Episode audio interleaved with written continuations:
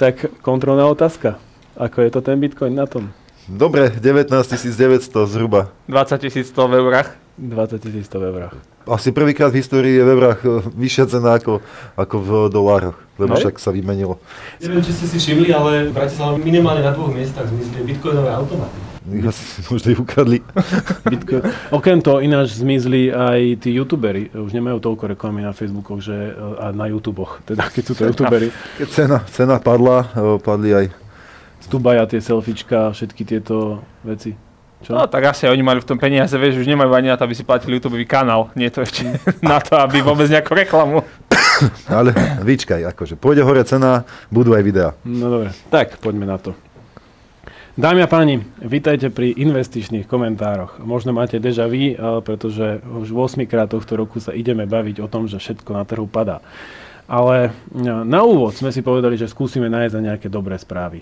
Dneska ich budeme hľadať s Martinom Kalinom Ahoj, ahojte. a s Adamom Hulinom. Čauko. Ahojte. Konec koncov ako vždy. Tak uh, sú nejaké dobré správy, ktorými by sme mohli začať? Ja si myslím, že sú. Akože veľa ľudí má pocit, že nie, že všetko je len zlé a horšie, ale myslím si, že sa situácia v niektorých veciach aj zlepšuje. A napríklad ja by som začal cenami komodít. Už nie je taký extrémny tlak na cenu komodít.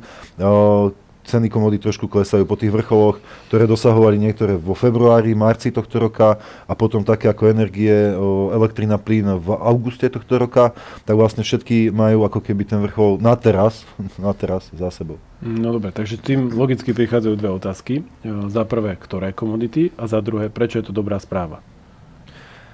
No, o, komody, od o, priemyselných o, komodít, ako sú, ja neviem, hliník, meď, nikel, palladium, cez drahé zlato, striebro, o, poľnohospodárske plodiny, pšenica, kukurica, až po, až po hm, konec koncov ropu, elektrínu, zemný plyn. Hej, takže aj tie boli hra- drahšie a teraz sú čosi lacnejšie. Preto som sa pýtal, že ktoré komodity, pretože asi chápem, že niektoré sa používajú v priemysle. Čiže to je asi dobrá správa z hľadisku, že čo, že uh, nebude také drahé vyrábať výrobky? Tak treba si uvedomiť, že vlastne keď e, ekonomike ako takej sa darí, tak ceny komodít práve klesajú. To je to, čo sme možno videli od toho roku 2008-2009 do roku 2020, kedy proste bol ale iný problém, ktorý bol vlastne zastavenie dodávok celkovo medzi krajinami. Čiže tam prišiel taký šok, preto aj auta nemali tie mikročipy, niektoré do dnešného dňa ešte niektorí ľudia čakajú rok, rok a pol, Áno. kým, kým príde nové auto.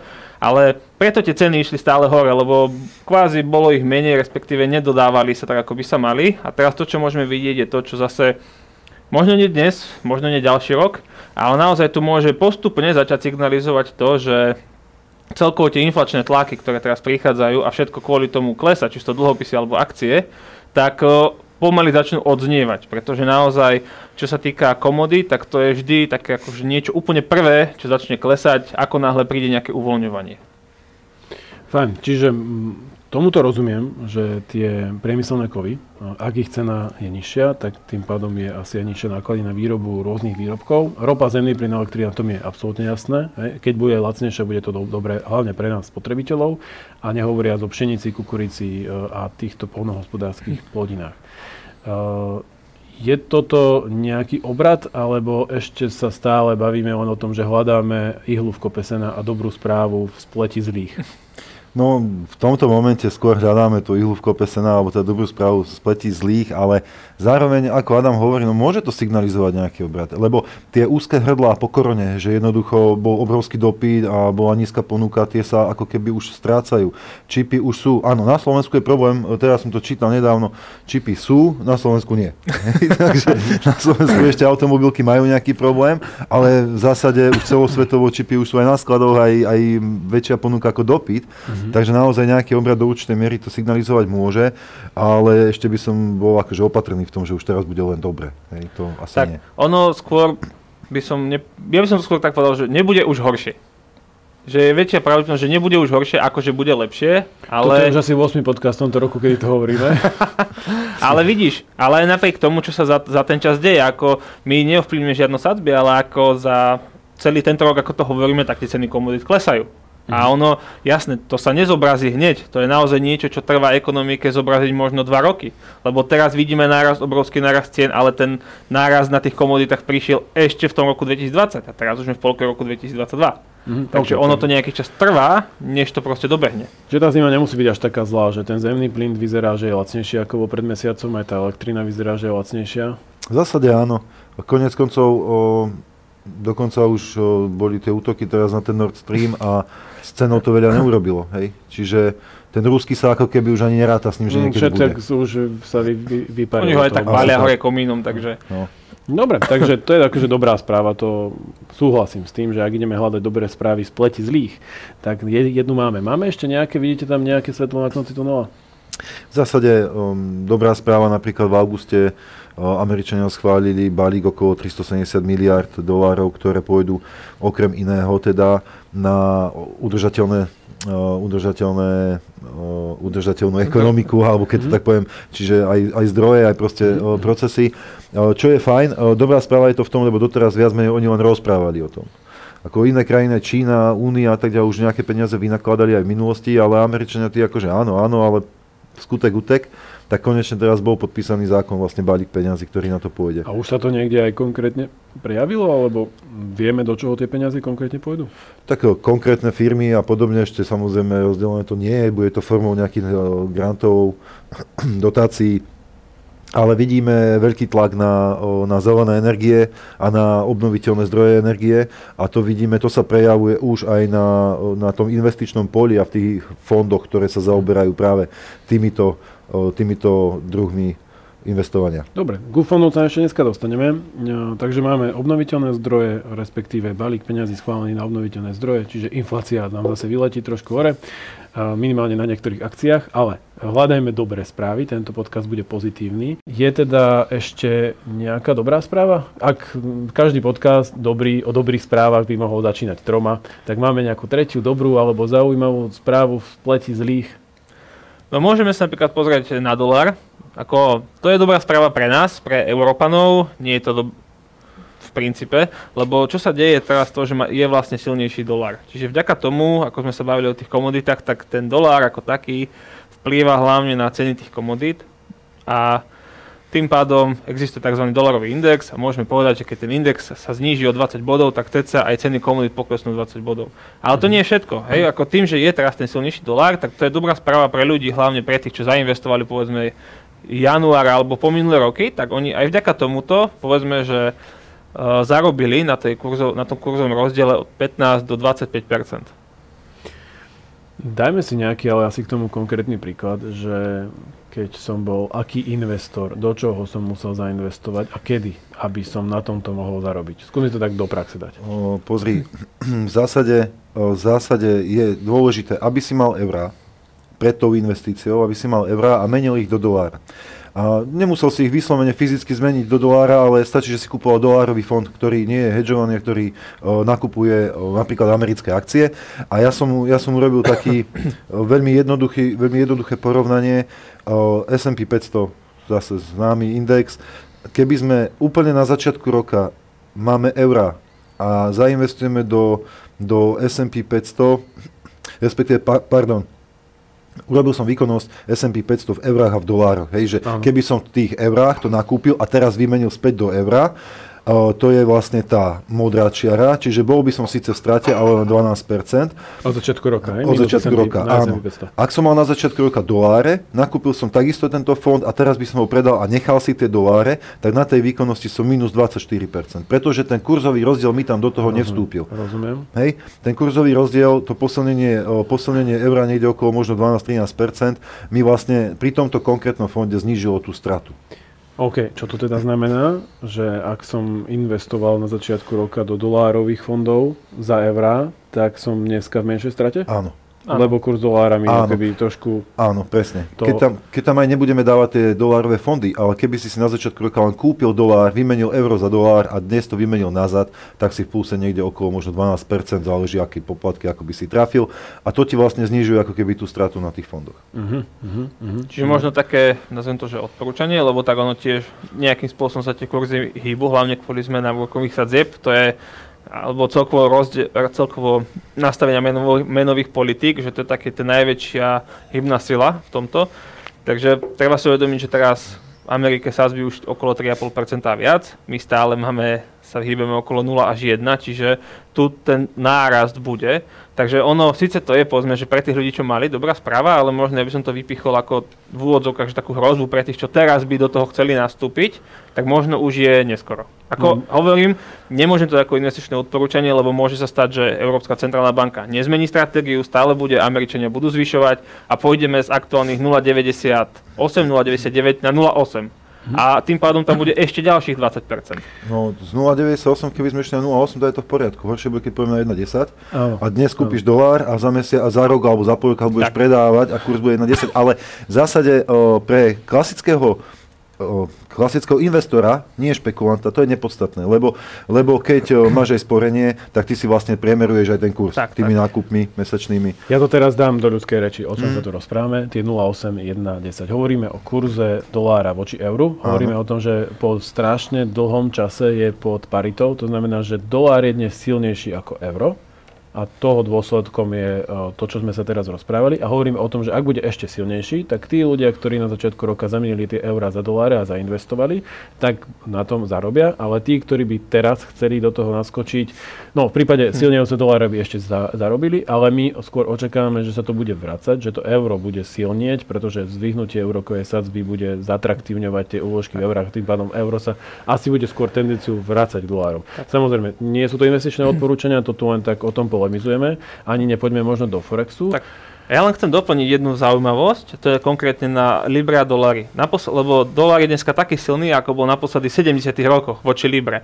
A naposledy, keď sa to teda stalo, tak uh, bola dohoda medzi krajinami, že proste zaviedli isté opatrenia, kvôli ktorým ten kurz nemohol pokračovať ďalej. Čiže možno, ja len chcem dodať, že nemusí sa ani nič stať v Európe, to môže, môže zostať, lenže môže Amerika začať robiť nejaké opatrenia kvôli tej Libre a tým pádom to ovplyvní dolar a, a ten kurz sa zmení aj tak, aj no. voči euro. Naposledy sa to stalo, myslím, v 1985, keď bol, myslím, Libera dolár na 1,07, že za jednu libru ste si kúpili 1,07 doláru, čo už bolo tak silné, že americká centrálna banka že devalvovala dolár ano. kvôli tomu, aby kachovala nejakú rovnováhu. Dobre, takže máme dobré správy, o, máme jednu zaujímavú správu o tom dolári. Tá sa nám bude asi naprieč dnešnou témou um, prelínať. Ale poďme k dnešnej téme. Dneska sa budeme baviť o niečom, čo má budúcnosť a budeme sa baviť o tzv. megatrendoch. O investovaní do megatrendov, o tom, čo sú megatrendy a o tom, či možno vieme aj nejaké príklady vymyslieť, ako do, tých, do týchto mm-hmm. megatrendov investovať. Tak poďme úplne po poriadku. Čo, je to, čo sú to megatrendy, keď hovoríme pri, o investovaní? V zásade nielen o investovaní. Megatrendy ako také sú určité štruktúrálne zmeny toho dlhodobého charakteru, a ktoré sa dotýkajú prakticky alebo menia životy každého z nás. Hej. Celkovo ten svet menia o, tak, ako ho poznáme a posúvajú ho, verme, teda, že niekde ďalej, niekde k lepším zajtražkom. Hm, čiže vezme nejaký príklad z minulosti, tak napríklad železnica bol megatrend. Presne tak. Mm-hmm. bol megatrend. stroja a tak. Áno, áno. Mm-hmm. Koleso bolo megatrend. no tak to bol mega megatrend. to nemal koleso vtedy. Keď tak ďaleko, tak ešte aj oheň môžeš. Oheň bol veľký megatrend. Určite. Toho, to Akurát má... otázka či sa dalo do toho akože investovať. Možno keď si zapal karen niekde postavil. Áno, ale ešte neboli zapálky. Ešte neboli zapálky. Lebo papírus prišiel a papier až neskôr. Dobre, a teda, okay. Poďme ale k tomu, čo je teraz megatrend a čo je teraz megatrend? Čo považujeme za megatrendy aktuálne? V zásade o, môžeme sa pozerať na niekoľko tých oblastí, alebo môžeme to rozdeliť na niekoľko tých oblastí. Určite o, megatrendy vidíme v klimatickej zmene a v nejakom boji proti klimatickej zmene. O, vidíme demografické a sociálne zmeny, to je ďalší, ďalší z veľkých trendov. Samozrejme technologické zmeny, to sa nás to akože ide rapidne, rýchlo dopredu. Určité zmeny v nejakej ekonomickej sile alebo presúvanie toho sveta, že teda z jednej strany na druhú. A samozrejme nejaká urbanizácia, čiže zastávané územia, ľudia sa stiahujú skôr do miest, hej, uh-huh, a, a, uh-huh. a tak. Čiže toto sú aktuálne megatrendy. V zásade tak, áno. A nie len aktuálne, ale je to naozaj téma, ktor- o ktorej sa rozpráva už možno 5-10 rokov a ďalších 10, 20, hodzaj možno 40 rokov sa o tej téme rozprávať budeme.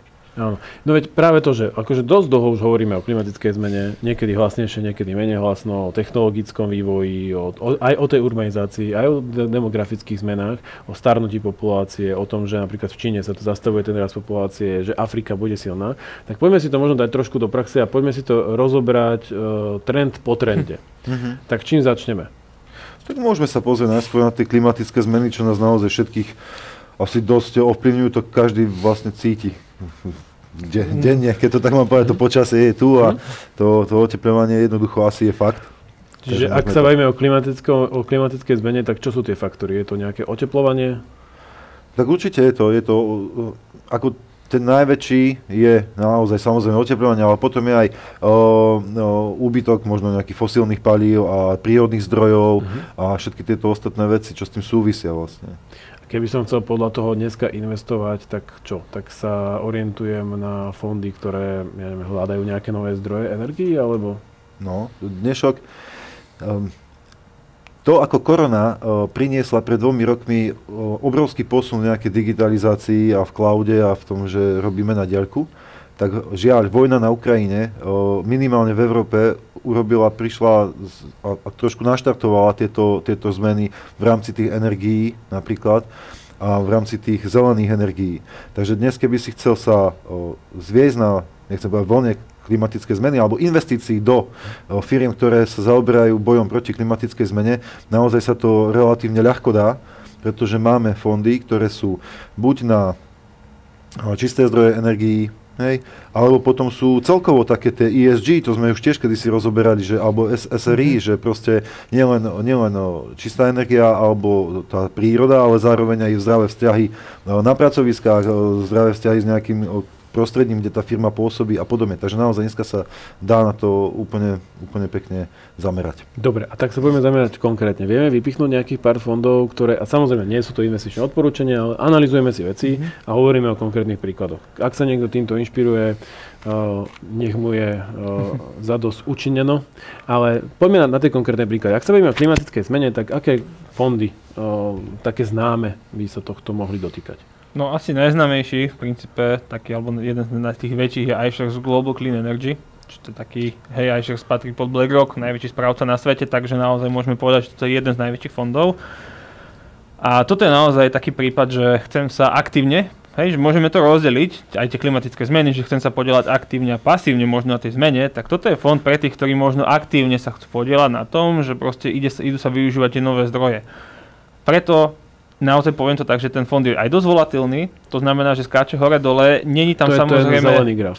Áno, to je ten zelený graf na tom obrázku a on to má svoj, svoj zmysel, prečo to tak skáča. Je to naozaj o tom, že sú to všetko firmy, ktoré prichádzajú s tými novými riešeniami. To znamená, že oni stále musia bojovať aj s reguláciami, sú tam samozrejme nejaké dotácie, ale celkovo tá technológia sa vyvíja a bude sa vyvíjať ešte niekoľko rokov. Ona nie ešte, nie je taká dokonalá, taká lacná, ako proste vyťažím ropu a zapálim hotovo, mám teplo. Mm-hmm. Čiže mm-hmm. pracuje sa na tom. Takže naozaj toto je z môjho pohľadu veľmi, veľmi dôležitý fond pre tých, čo sa aktívne chcú podielať. Dokonca preto je v našom dynamickom portfóliu, k čomu sa dostaneme. Ale toto je tá aktívna. A potom máme tie ESG, to je možno pre tých, čo sa pasívne na tom chcú podielať. To znamená, že Vieš čo, že toto je na mňa asi moc rizikové, ale rád by som bol, keby tie firmy, do ktorých budem investovať, nepodporujú to globálne oteplovanie ďalej. Jasné, rozumiem. Čiže, Čiže... To, sú, to je ten, ten známy teraz, známy keby index, ale, respektíve hodnotenie firiem podľa toho, ako sú veľmi k životnému prostrediu tak. príčetné. A, a toto som chcel vlastne vypichnúť, tak. že teraz, či už počúvate ho, hoci ktoré banky alebo investičné spoločnosti na Slovensku, že poďte do zelených fondov takých takých, tak to sú práve tie pasívne. Mm-hmm. Čiže ak chcete niečo aktívne, tak naozaj je to napríklad tento fond. A ten len tak napríklad v banke nekúpiš. Dobre, a teraz pasívne aktívne v zmysle toho, do čoho investujú. Nie Presne spôsob in- investovania. Hej. Pasívne v zmysle tom, že nakupujem tie firmy, ktoré sa nepodielujú priamo na tvorbe čistej energie, len ano. sa riadia tým, že, ne, že neznečistujú. Emesiu. Tak, tak. Ale ak sa chcem podielať akoby v úvodzovkách aktívne na tom, tak si nakupujem fondy, ktoré priamo investujú do firiem, ktoré prispievajú k lepšiemu životnému áno, prostrediu proste, tým, áno, že vyrábajú napríklad z alternatívnych zdrojov energií alebo používajú nejaké technológie. Tak. No a takýmto firmám sa darí tohto roku, alebo je, ide to všetko dole? V zásade darí, ako aj ten fond je v nejakom miernom mínuse, ale keď zoberieme ako benchmark ten čierny graf S&P 500, tak tento, ten, ten je v ten náš kvázi benchmark 24% zhruba od začiatku roka, tak tento fond na tie zelené energie je v mínuse len okolo 5%. Keby sme to dali do eur, tak dokonca by si bol v Áno, pluse. do eura Hej? dokonca by bol pluse kvôli kurzu, ale všetky grafy, čo budeme dnes ukazovať, budú v dolároch. Dobre? Jasné, jasné. Aby sme Aby mali sme, porovnateľné veci. presne, hrušky s hruškami. Čiže 20% takmer nadvýnos oproti S&P 500 a to je možno aj jedna z tých, e, súvisí to asi s jednou z tých dobrých správ, že predpokladám a opravte ma, ak sa milím, že keď sa oznámil 370 miliardový balíček, tak tento fond asi sa ne, nezachoval e, prepadom. V zásade sa potešil, jasné. Ono, ono treba povedať, áno, sú to síce malé firmy, ale v zásade v rámci tohto segmentu sú z tých väčších. Tak. A to znamená, že na Vieme tie... nejaké príklady? Fú. Plugin? Plug? Alebo... P- Plug Power tam je takisto, o, a sú tam rôzne, rôzne norské, až hlavne norské o, solárne panely a takéto veci, hej, čiže no, Solar Edge, či- myslím. alebo- Solar Edge, neviem, či Menrova tam nie je a podobne, hej, takže rôzne firmy. Ale v zásade z tohto sektoru sú to tie najväčšie firmy, ktoré si najskôr asi siahnú e, na tie dotácie. Na balíček. Na OK. ten balíček. Takže mali by sme klimatické zmeny. Tam ten sektor vyzerá pomerne zaujímavo. Pre tých, čo sa aktívne na tom podielajú, tak tento rok e, sa mohli aktívne podielať na tom, že porazili S&P 500 zatiaľ. Hovorili sme o demografických a sociálnych zmenách, tak poďme si toto trošku približiť. Asi populácia starne. Hej, to je prvá, čo ma napadlo. Toho, toho západného sveta populácia určite starne. O, určite áno. To znamená, že toto súvisí, o, alebo vybrali sme aj fondy, ktoré súvisia o, práve s tým starnutím tej populácie, tej, tej o, Ameriky, Európy, proste tej západnej civilizácie. A teraz otvorene, keď niekto starne, tak potrebuje skôr viacej zdravotnú starostlivosť, nejaké sociálne zariadenia pre starších a podobne. Hej? Čiže vybral som tam, dali sme tam fondy vyslovene na zdra- zdravotný sektor, hej, zdravotnícka starostlivosť. Nie sú to len nemocnice, sú tam aj nejaké poistenie a podobne. A o, aging population, čiže akoby starnúca populácia. Mhm. Takže tam sú zase opäť nejaké poistenie, sú tam, a sú tam o, zariadenia sociálnych služieb a podobne. No nie slovenské, lebo to sú maličké firmy, ale proste sú naozaj na svete veľké spoločnosti, ktoré tým Predpokladám, že v takom Japonsku je asi celkom populárny takýto sektor, alebo v Amerike. Áno. samozrejme. A, a to sú jednoducho aj celkom výnosný biznis pre niekoho, hej? Čiže Tak. dá sa do toho investovať. Tam je hlavne veľmi výnosný biznis, tzv. reverzná hypotéka. Neviem, či sme sa o tom už niekedy o tejto téme rozprávali, ale naozaj, čo sa týka tých aging populations, tak tam najviac je to zdravotníctvo a potom finančný sektor zameraný na starých ľudí, kde je hlavne tá reverzná hypotéka. Hej, že čo, môžem to tak aj opísať, veľmi vo jednoduchosti. Asi založím dom a zoberiem si peniaze. Presne tak, že som starý človek, v jednoduchosti som starý človek, nemám povedzme komu zanechať uh, ten svoj majetok, čo je Veľká Británia, Japonsko, Amerika je typické, hej, že stáva sa to tam. Tak ja prídem do banky, poviem, tu je moja nehnuteľnosť, keď zomriem si ju môžete nechať a oni povedia, dobre, na základe ocenenia vám vieme mesačne, až kým zomriete, vyplácať takú a takú sumu. Doživotnú rentu. Doživotnú rentu. Tým pádom ja tú nehnuteľnosť založím, mám tam právo dožitia a už je to riziko na tej banke. Hej, ja môžem v úvodzúkach zomrieť za 2 roky, banka je v zisku, alebo ja zomriem za 30 rokov a ja som na tom kvázi lepšie. Klasický ako keby riziko výnos prepočet. Tak. Čím dlhšie žijem, a, tak tým je Tak. to nevýhodnejšie pre banku. Dobre, a kebyže to rá- zarámcujeme nejakými číslami, takisto sa týmto sektorom darilo lepšie ako S&P? Porazili ho? Tak v zásade e, zľahka porazili. Ako vidno na grafe, ten aging population, ten sa veľmi podobne správa ako S&P 500. E, Mal nižšiu stratu možno o 1,4%, čo nie je Čiže nejaký veľký minus rozdiel. 24 bol S&P, ak si dobre pamätám. Áno, minus 24 a toto je zhruba 22,6 minuse, Mhm. takže o niečo lepšie, ale o, o zdravotnícky sektor alebo ten World Health, Healthcare sektor, tak ten už tam je to znateľnejšie, to je, e, tá výkonnosť je o nejakých 8% lepšia ako S&P 500, čiže nie je minus 24, ale minus 16. A zároveň sú tam, keď si tam na, tom, na to pozerám, že to je výber z MSCI, tak Áno. to sú asi aj veľké firmy, ako Áno, Pfizer samozrejme. a tie Áno, najväčšie. To giganty. sú tie najväčšie v zásade v tých sektoroch. Tým sa darilo lepšie tohto roku ako, ako S&P. No, o niečo áno, o niečo lepšie. Klimatické zmeny, eh, demografické a sociálne eh, zmeny, takisto o procesy a čo zmeny technologické.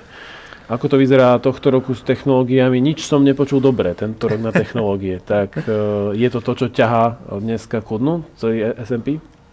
Dá sa povedať, že asi aj z veľkej časti je áno, alebo celkovo to, na čom ľudia najviac v úvodzovkách prichádzajú o peniaze. Treba si uvedomiť, že technologické sektory to je fakt, že to mám tak povedať, že hudba budúcnosti, ale to je to, čo stále hovoríme. Technológie majú najväčšiu volatilitu. Tam je normálne, že proste príde minus 40%, lebo sa zrazu niečo stane. Hej, že je to vlastne to, o čom sme už veľakrát hovorili a veľa ľudí aj napriek tomu je ku dnešnému dňu z toho stále prekvapených, že ako to mohlo tak veľmi padnúť. No však všetci posledné 3 roky investujú len do kadejakých disruptív, artificial intelligence a, A- podobných vecí, o tých sa budeme si aj dneska baviť. To počujem z každej strany. A dneska sú títo ľudia v strate minus 40% a sú z toho prekvapení? Tak, sú.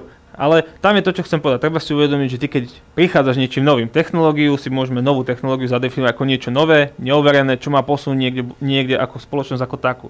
To znamená, že ja keď prichádzam s niečím novým, nemôže nikto odo mňa očakávať, že ja budem robiť obraty ako firma, ktorá povedzme ťaží ropu a je tu 50 rokov a stále má ten biznis rovnaký. To znamená, že na to, aby som niečo vymyslel, ja musím zamestnať kopu ľudí, väčšinu programátorov, ktorí nie sú, nie sú lacní a začínam na tom robiť. To znamená, že ja si musím napožičiavať kopu peňazí od bank. A preto, keď zrazu sa zvýšu, zvýšia, zvýšia sadzby, tak naozaj tieto firmy budú mať s tým problémy. To sa nebavíme o tom, že či môžu alebo nemôžu, oni reálne budú mať tie problémy. A preto toto je sektor, ktorý najviac reaguje na tie zmeny úrokových sadzieb a na tú ekonomiku. Pretože oni to financovanie budú mať teraz že trikrát také drahšie. Ja, ja by som tam vypichol to, že sa aj na tomto grafe o, vidíme skôr tie disruptív, to znamená také tie vyslovene prelomové technológie, hej, čiže tam sa hľadajú skôr tie menšie firmy, ktoré teoreticky majú, o, majú nápad alebo majú produkt na to, aby ako keby zmenili smerovanie toho trhu. Uh, artificial intelligence, hej, umelá inteligencia a podobne. A vidíme, že naozaj tie až tak, až tak dobre nejdú, že proste idú horšie ako index S&P 500. Keby som tam dal Apple, tak Apple je napríklad za posledný rok zhruba na nule. Hej, To čiže tí chcel- giganti, giganti zase sa správajú trošku inakšie, ale v rámci týchto fondov o, toto ťahajú dole hlavne tie menšie firmy. A tam je to presne ako Adam hovorí, že oni majú veľa napožičiavaného a keď sa ti podarí ustať túto krízu a, a produkt ti pôjde, no tak ťa kúpi Amazon. Hej. Tak. Akože potom Asi závodov. Asi vy, vybavený. To je úplne najlepší biznis plán, aký model môžeš zvoliť, ak si malá technologická firma, nechať sa kúpiť Amazonom alebo okopírovať uh, Appleom alebo Microsoftom. Napríklad. Každopádne, uh, čo som tým chcel povedať je, že technologické zmeny, to asi dneska nie je, že nový iPhone budúci rok alebo uh, nový Windows. Čo sú Hmm. dneska tie v megatrendoch, tie technológie? Aké sú to, sú to neviem, nejaké strojové Virtu- učenie? no, alebo... Určite áno, to sú od, od virtuálnej reality cez strojové učenie, umelá inteligencia ako taká a využitie vlastne uh, vlastne v tom, tom reálnom živote. Uh, takisto, ale toto, toto sa skôr rozprávame o tých populárnych, ale potom máme fabriky, kde proste uh, stroje nahradzajú ľudí pri takých tých namahavých, uh, nudných a neviem, opakujúcich sa prácach. Takže toto všetko je v rámci tých technologických zmien. Internet veci. Internet veci, určite. No. To som nikdy nevedel, čo to znamená. No, že ti chladnička napíše, že, alebo rovno ti objedná z Teska vajíčka. No. Že ty si naprvé nastavíš, že 5, Ale- je, mi- 5 je minimum a keď sa bude blížiť k 5, takže už má objednávať, tak eh, keď budeš mať 7 vajíčiek, tak ti už ti objednáva ďalšie, lebo vie, že každý deň minieš jedno. dám do iného priečinku ako bežne, tak mi ich objedná. To ti neviem povedať. To je budúcnosť. To je budúcnosť, to je hudba budúcnosti. Dobre, takže, no no a poďme do, do čísel. Minus 24 S&P, to som si už zapamätal. Áno. A tu, tento graf je jediný vlastne z tých, čo ukazujeme, ktorý obsahuje aj aktívne riadený fond. A konkrétne CPR Invest, Global Disruptive Opportunities. Veľmi som bol zvedavý na to porovnanie, pretože to aktívne manažovanie hlavne v tých zlých časoch by malo od, akože stlmiť tie straty alebo proste ukázať, že naozaj... stlmilo? Veľmi zľahka, lebo keď o, napríklad od Lixoru Disruptive Technologies má minus 37, tak tento CPR Invest, ten aktívny, má minus 32. Lebo Takže- čo sú chlapci nasypaní v, ho- v hotovosti? No tak určite sú v hotovosti. Dobre, a indexy, ako sa hýbali indexy? Lebo pri tom indexe vidím naozaj, o koľko ten sektor padol. Uh, tak o koľko ten sektor padol Disruptive? Disruptive, no ako, ako ten Lixor, to je vyslovene indexový fond, tak zhruba 37%, to isté umelá inteligencia okolo 37-38%. Nasdaq konec koncov Nasdaq tiež, 34, hej. tiež takže- 34, hej, Aha. čisto te- ich technologický index. Teraz len tak mimo váš názor, ani nie tak odporúčanie. Je toto už príležitosť? Z môjho pohľadu áno, no. ja to Veľká- hovorím už dlhšie, Veľká príležitosť? ale podľa mňa áno. Podľa mňa áno. Aktuálne. Ako myslím si, že áno. Ale pozeral by som sa, ako miešal by som to možno nie vyslovene na disruptív, ale skôr cez ten Nasdaq, kde sú naozaj tí giganti, ktorí keď sa to zvrtne, tak títo skôr potiahnú ako tie malé firmy. Mhm. Dobre. Poslednú vec, ktorú tu máme, urbanizácia. Ľudia sa sťahujú do miest, e, potrebujú služby, potrebujú nejak fungovať, žiť, využívať ten priestor. A, mm, sú nejaké fondy, ktoré sa na toto zameriavajú? No tu je to trošku špecifickejšie, lebo toto není niečo, čo není to úplne nejaký trend, ktorý teraz bude prelomový a nejaké firmy v tom budú proste, proste vystupovať. Tu by to bolo možno zaujímavejšie, povedzme, že mimo toho, že čo, čo teraz, že ETF alebo takéto fondy možno nejaký už ideme do konkrétnych, že páči sa mi toto mesto, páči sa mi, ako funguje možno nejaké developerské projekty. Že keby som mal ísť úplne, úplne konkrétne, uh-huh, uh-huh. ale akože aj napriek tomuto existujú teda nejaké, nejaké fondy, ktoré sa o to snažia, že napríklad Amundi Smart City alebo Smart Factory. Hej, že akože vidíme tam, ale reálne je tam vidno na tom grafe teda aj, že aký tam bol pokles oproti tomu S&P 500. Takže hovorím, Koľko že... to bolo? Lebo pre tých, čo nás, väčšina nás asi počúva, tak S&P 500 Pozor, minus 24. A, a tieto konkrétne fondy? No. No, Smart City napríklad ten klesol okolo 29,9, no 30% a Smart Factory dokonca okolo 35%. Hej. Mm. Takže naozaj, to ako Adam zase hovorí, hodne technológií, že? To, zase je to, áno, tú koreláciu áno. s tými predchádzajúcimi technológiami, že Presne to je tak, tak okolo minus od 30 do 40 teraz padli tie technológie od začiatku roka. Áno, je to tak. Je to tak? Je to tak. A ono celkovo, tie technológie ale sa nám budú vyskytovať prakticky v každom tom odvetvi. Hej. Mm. A keď sa pozrieme ale čisto iba na technológie, je to presne tak. A práve pri týchto možno megatrendoch ide skôr o tie menšie firmy, ktoré sú naozaj zadlžené a ktorým veľmi akože neprospieva mm. prostredie zvyšujúcich sa úrokových sadzieb, takže naozaj padajú dole asi najviac. Ako vyslovene, akože za mňa, že keby niekoho zaujímala tá urbanizácia, že napríklad do tohto investovať, tak to sú, hovorím, typické developerské projekty, či už zamerané povedzme na výstavbu výstavbu komerčných priestorov alebo na obytných, napríklad Haberávis tu v Bratislave. Typický príklad, hej, že proste robia hlavne projekty zamerané na tú urbanizáciu, na to, že ľudia sem budú chodiť a napríklad do tohto môžu ľudia investovať. No, keď hovoríš o tej Bratislave, tak o, myslím, že teraz nedávno robila jedna spoločnosť prieskum, tak oproti 2008 je o 60% kancelárskych priestorov napríklad v Bratislave viacej ako, no. ako bolo. Čiže naozaj akože tá zastávanosť to pokračuje hej, a tie, tie projekty sú, Ďalšia vec, koľko ľudí reálne v Bratislave pracuje. Hej, to je tiež taká štatistika, že... Asi viac ako býva. No, viac ako býva. Akože čo sa týka bývania, je to niekde okolo pol milióna, ale čo bola ešte v 2019. Priznám sa, nebola novšia štatistika, snažil som sa nájsť, ale nenašiel som. Tak z 2019. podľa výkazov firiem tu pracuje 1,2 milióna ľudí. Uh-huh, uh-huh. To je to už viac ako dvojnásobok. No, Áno. To je viac ako... A, a to 5,5 milióna je, že nie len pracujúcich, ale všetkých, čo tu bývajú a 1,2 milióna tu ľudí pracuje. Pracuje. Tak ale to môže aj ľudí, ktorí môžu pracovať na diálku, vieš, môžu dochádzať, no, len sú evidovaní, povedzme vo firme, že akože mm-hmm. tu, tu sedia. Každopádne my tu sedíme v tejto našej uh, spoločnosti, ktorá sa volá Brokery a robíme tieto podcasty, ale okrem toho ešte sa veľmi aktívne zaujímame o pasívne investovanie. Uh, tvoríme vlastné stratégie, komunikujeme s, klientovi, s klientami a to by som tak veľmi jednoducho tým pádom chcel premostiť k produktu, ktorý my máme. Ponúkame ho už viac ako 2 roky a ukazuje sa ako veľmi zaujímavý pre našich klientov, poskytuje im na štandardný výnos, volá sa dynamická stratégia našej spoločnosti. A poďme sa teraz pozrieť na to, prečo si toto myslíme a aké sú reálne dáta. Uh-huh. Tak ak máme nejakú dynamickú stratégiu, ak by sme to mali dneska vysvetliť človeku, ktorý nás počúva a možno ho to aj zaujíma, e, čo by sme mu vedeli ponúknuť, tak čo je v tej dynamickej stratégii obsiahnuté a čo je v nej zmyslom? No, v jednom fonde sme sa vlastne dokonca, o všetkých fondoch sme sa dnes už rozprávali, len to bolo tak rozkuskované. Uh-huh. Čiže je sranda, že aj keď sme to pôvodne zostavovali, že takto by malo vyzerať dynamické portfólio, tak keď sa teraz späť na to pozeráme cez tie megatrendy, tak doslova, že sme to trafili.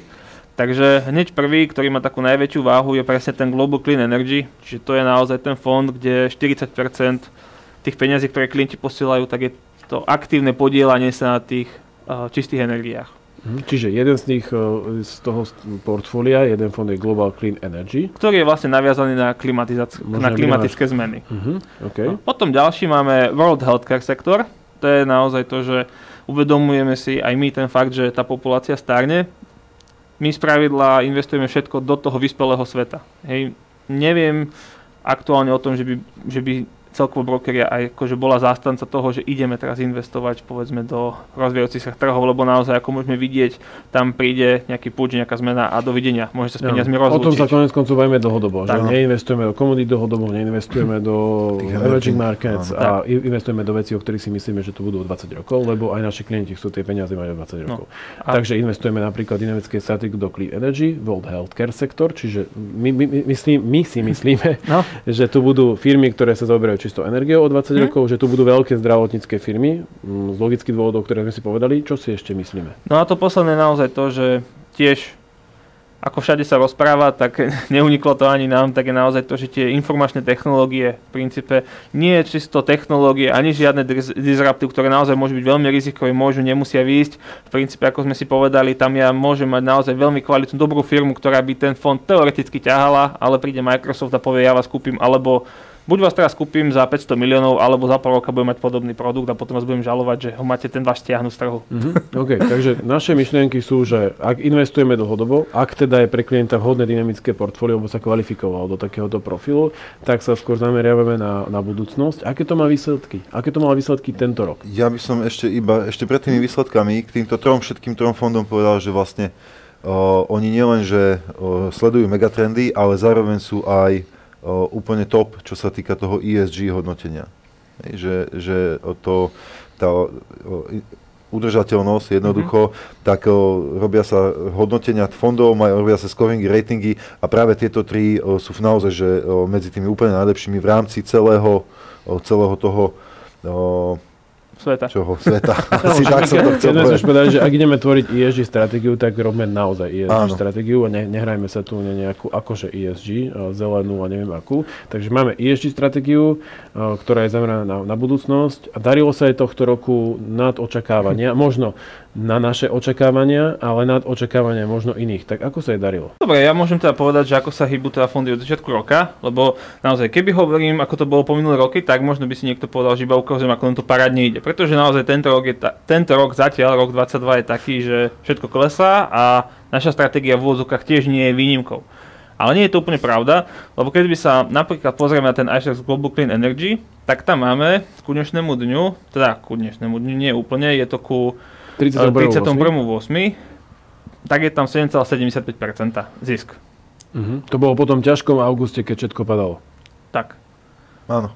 Tak. Plus 7,75 za prvých 8 mesiacov. V zásade. Tak, čiže tu máš vlastne uh, čisté energie, potom máš ten World Healthcare sektor, ten sa dá povedať, že skončil na rovine, lebo ako je tam minus 3,45%, ale stále je to dynamická stratégia, takže naozaj nie, niekde plus minus 5% je stále ako keby sa ani nepohol, mm-hmm. čiže ten zostal taký rovný a naozaj to, čo je tam zodpovedné v tomto, v tomto portfóliu ako takom za tú najväčšiu stratu, tak je naozaj ten, ten World Information Technology. To je to, čo som opísal aj pred chvíľkou, to sú tie malé firmy, ktoré im proste veľmi narastli náklady na obstarávanie peňazí a dlhu. Takže tam sa naozaj pohybujeme na takej istej úrovni, ako je približne Nasdaq, čiže minus 34%. OK, takže v tých, e, to sú naj, najväčšie svetové technologické firmy, to sú všetky tie Apple, Microsofty, Amazony a všetky tak. budúce firmy, ktoré budú kúpené týmito veľkými firmami. Tak, ale čo je zaujímavé, tak vlastne pokiaľ ja by som investoval ako americký investor, tak áno, mal by som tam stratu okolo 10,5%, čo je ináč stále dosť menej, ako mal napríklad S&P 500. Áno, ten mal minus 24. Presne tak. Iba chcem podotknúť. A keby som dokonca bol európsky investor, že investujem, lebo toto je fond, ktorý je čisto v dolároch, tak mne tam pomohla aj zmena toho kurzu, čiže ku tomu 31.8.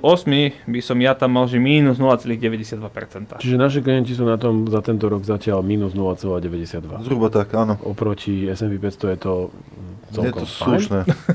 A, a teraz zase by naopak niekto mohol povedať, že chlapci machrujú iba vtedy, lebo sa teda teraz podarilo od začiatku roka. Tak ako je to, keď sa pozrieme spätne do budúcnosti, na aké výnosy sú naši klienti zvyknutí pri dynamickej stratégii? Tak pri dynamickej stratégii sú zvyknutí na diametrálne iné výnosy, ako je minus 0,92.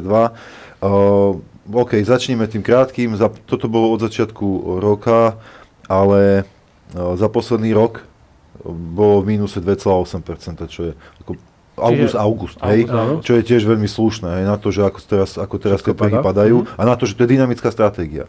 Ale keď už zoberiem posledné 3 roky, tak o, klienti, ktorí do nej zainvestovali pred 3 rokmi, mali ročný výnos 19,9%.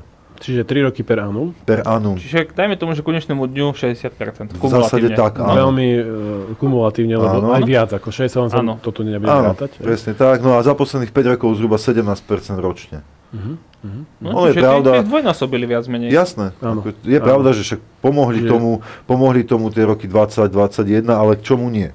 Presne tak, presne tak. No dobre, a čo z toho vlastne vyplýva? Že aký klient by si mal takúto stratégiu zvoliť? No. Alebo akí klienti si ju najčastejšie volia, aby sme nedávali možno nejaké odporúčania? najčastejšie si ju volia takí klienti, ktorí majú povedzme naozaj ten horizont ideálne okolo 30 rokov. To znamená, že Jasné, sú to všetko, ako sme už spomínali dneska, fondy zamerané na tie megatrendy, na tú budúcnosť. My tu môžeme ukazovať nejakú výkonnosť za rok, za dva, za tri, za 5, ale toto nie je cieľ toho fondu. Naozaj cieľ toho fondu je už dneska sa začať podielať na tom, čo príde naozaj možno tých 25-30 rokov. Preto najčastejšie toto ľudia vyberajú ako pravidelné sporenie na dôchodok alebo na ten čas, kedy prestanú pracovať a proste budú, budú si Dobre. už konečne užívať Takže tie peniaze, čo tam majú. dlhší investičný horizont. Minulé sme sa bavili o tom, že horizont nie je všetko, čiže môže mať aj kratší investičný horizont, ale aké je tam ale? Musí mať rizikový apetít ten no. klient. Tak by som to nazval, že jednoducho nemôže mu vadiť, že to má nejaké prepady, respektíve tú vysokú volatilitu uh-huh. a uh, čisto akciový by som povedal, hej, lebo toto je akciová, akciová stratégia, takže naozaj ten vysoký, vysoký uh, apetít, čo sa týka rizika bude naplnený. Ale zatiaľ je to v pozitívnej miere, lebo zatiaľ väčšinou títo naši klienti nie sú na tom až tak zle ako trh, takže ten rizikový apetit možno ešte až tak nebol naplnený.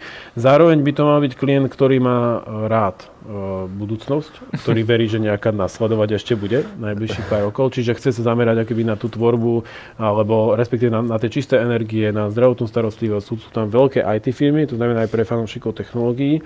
Ehm, dobre, ehm, je to u nás, ehm, aká obľúbenosť je u tejto stratégie v našich všetkých stratégiách, ktoré máme? Je, je ich 5, možno si časom mm. predstavíme aj tie ostatné. Dynamická stratégia na tej rebríčke, rebríčku obľúbenosti našich klientov na akej priečke? No ak budeme hovoriť, že jednotka je najobľúbenejšia a 5 najmenej obľúbená, tak práve tou štruktúrou, ktorú máme klientov, že máme skôr mladších, alebo potom keď aj sú trošku starší, tak zase majú malé deti a sporia dlhodobo, tak je na tom prvom, možno druhom stupni. Čiže najobľúbenejšia, možno druhá najobľúbenejšia, záleží od mesiaca, od nejakých faktorov, ale naozaj, že medzi top. OK, čiže nenulové množstvo klientov brokerie má napriek aktuálne klesajúcemu trhu, napriek recesii, napriek rastúcej inflácii výnos za posledné roky 20% ročne, za posledných 5 rokov 17% ročne a v aktuálnom roku ešte takmer sú na nule. Eh, keď S&P, ako som si už eh, dneska povedal 6 krát, je minus 24. To znamená, že eh, robíme okrem investičných komentárov, aby som to možno uzavrel na záver, robíme aj kvalitné investičné poradenstvo, staviame vlastné stratégie zložené z pasívnych fondov, čo má niekoľko výhod, sú oslobodené od dane. Zároveň si za to berieme extrémne nízky management fee do 1%. A toto všetko si môžete objednať brokery alebo osloviť svojho sprostredkovateľa. Ja som dnes oslovil na komunikáciu v týchto investičných komentároch Martina Kalinu, Ahojte. Díky. A Adama Hulina. Ahoj. Ďakujeme Ahojte. pekne, toto bol 8. diel a verím, že v tom 9. sa už budeme baviť o množstvo a mnoho ďalších pozitívnych správ. Ahojte.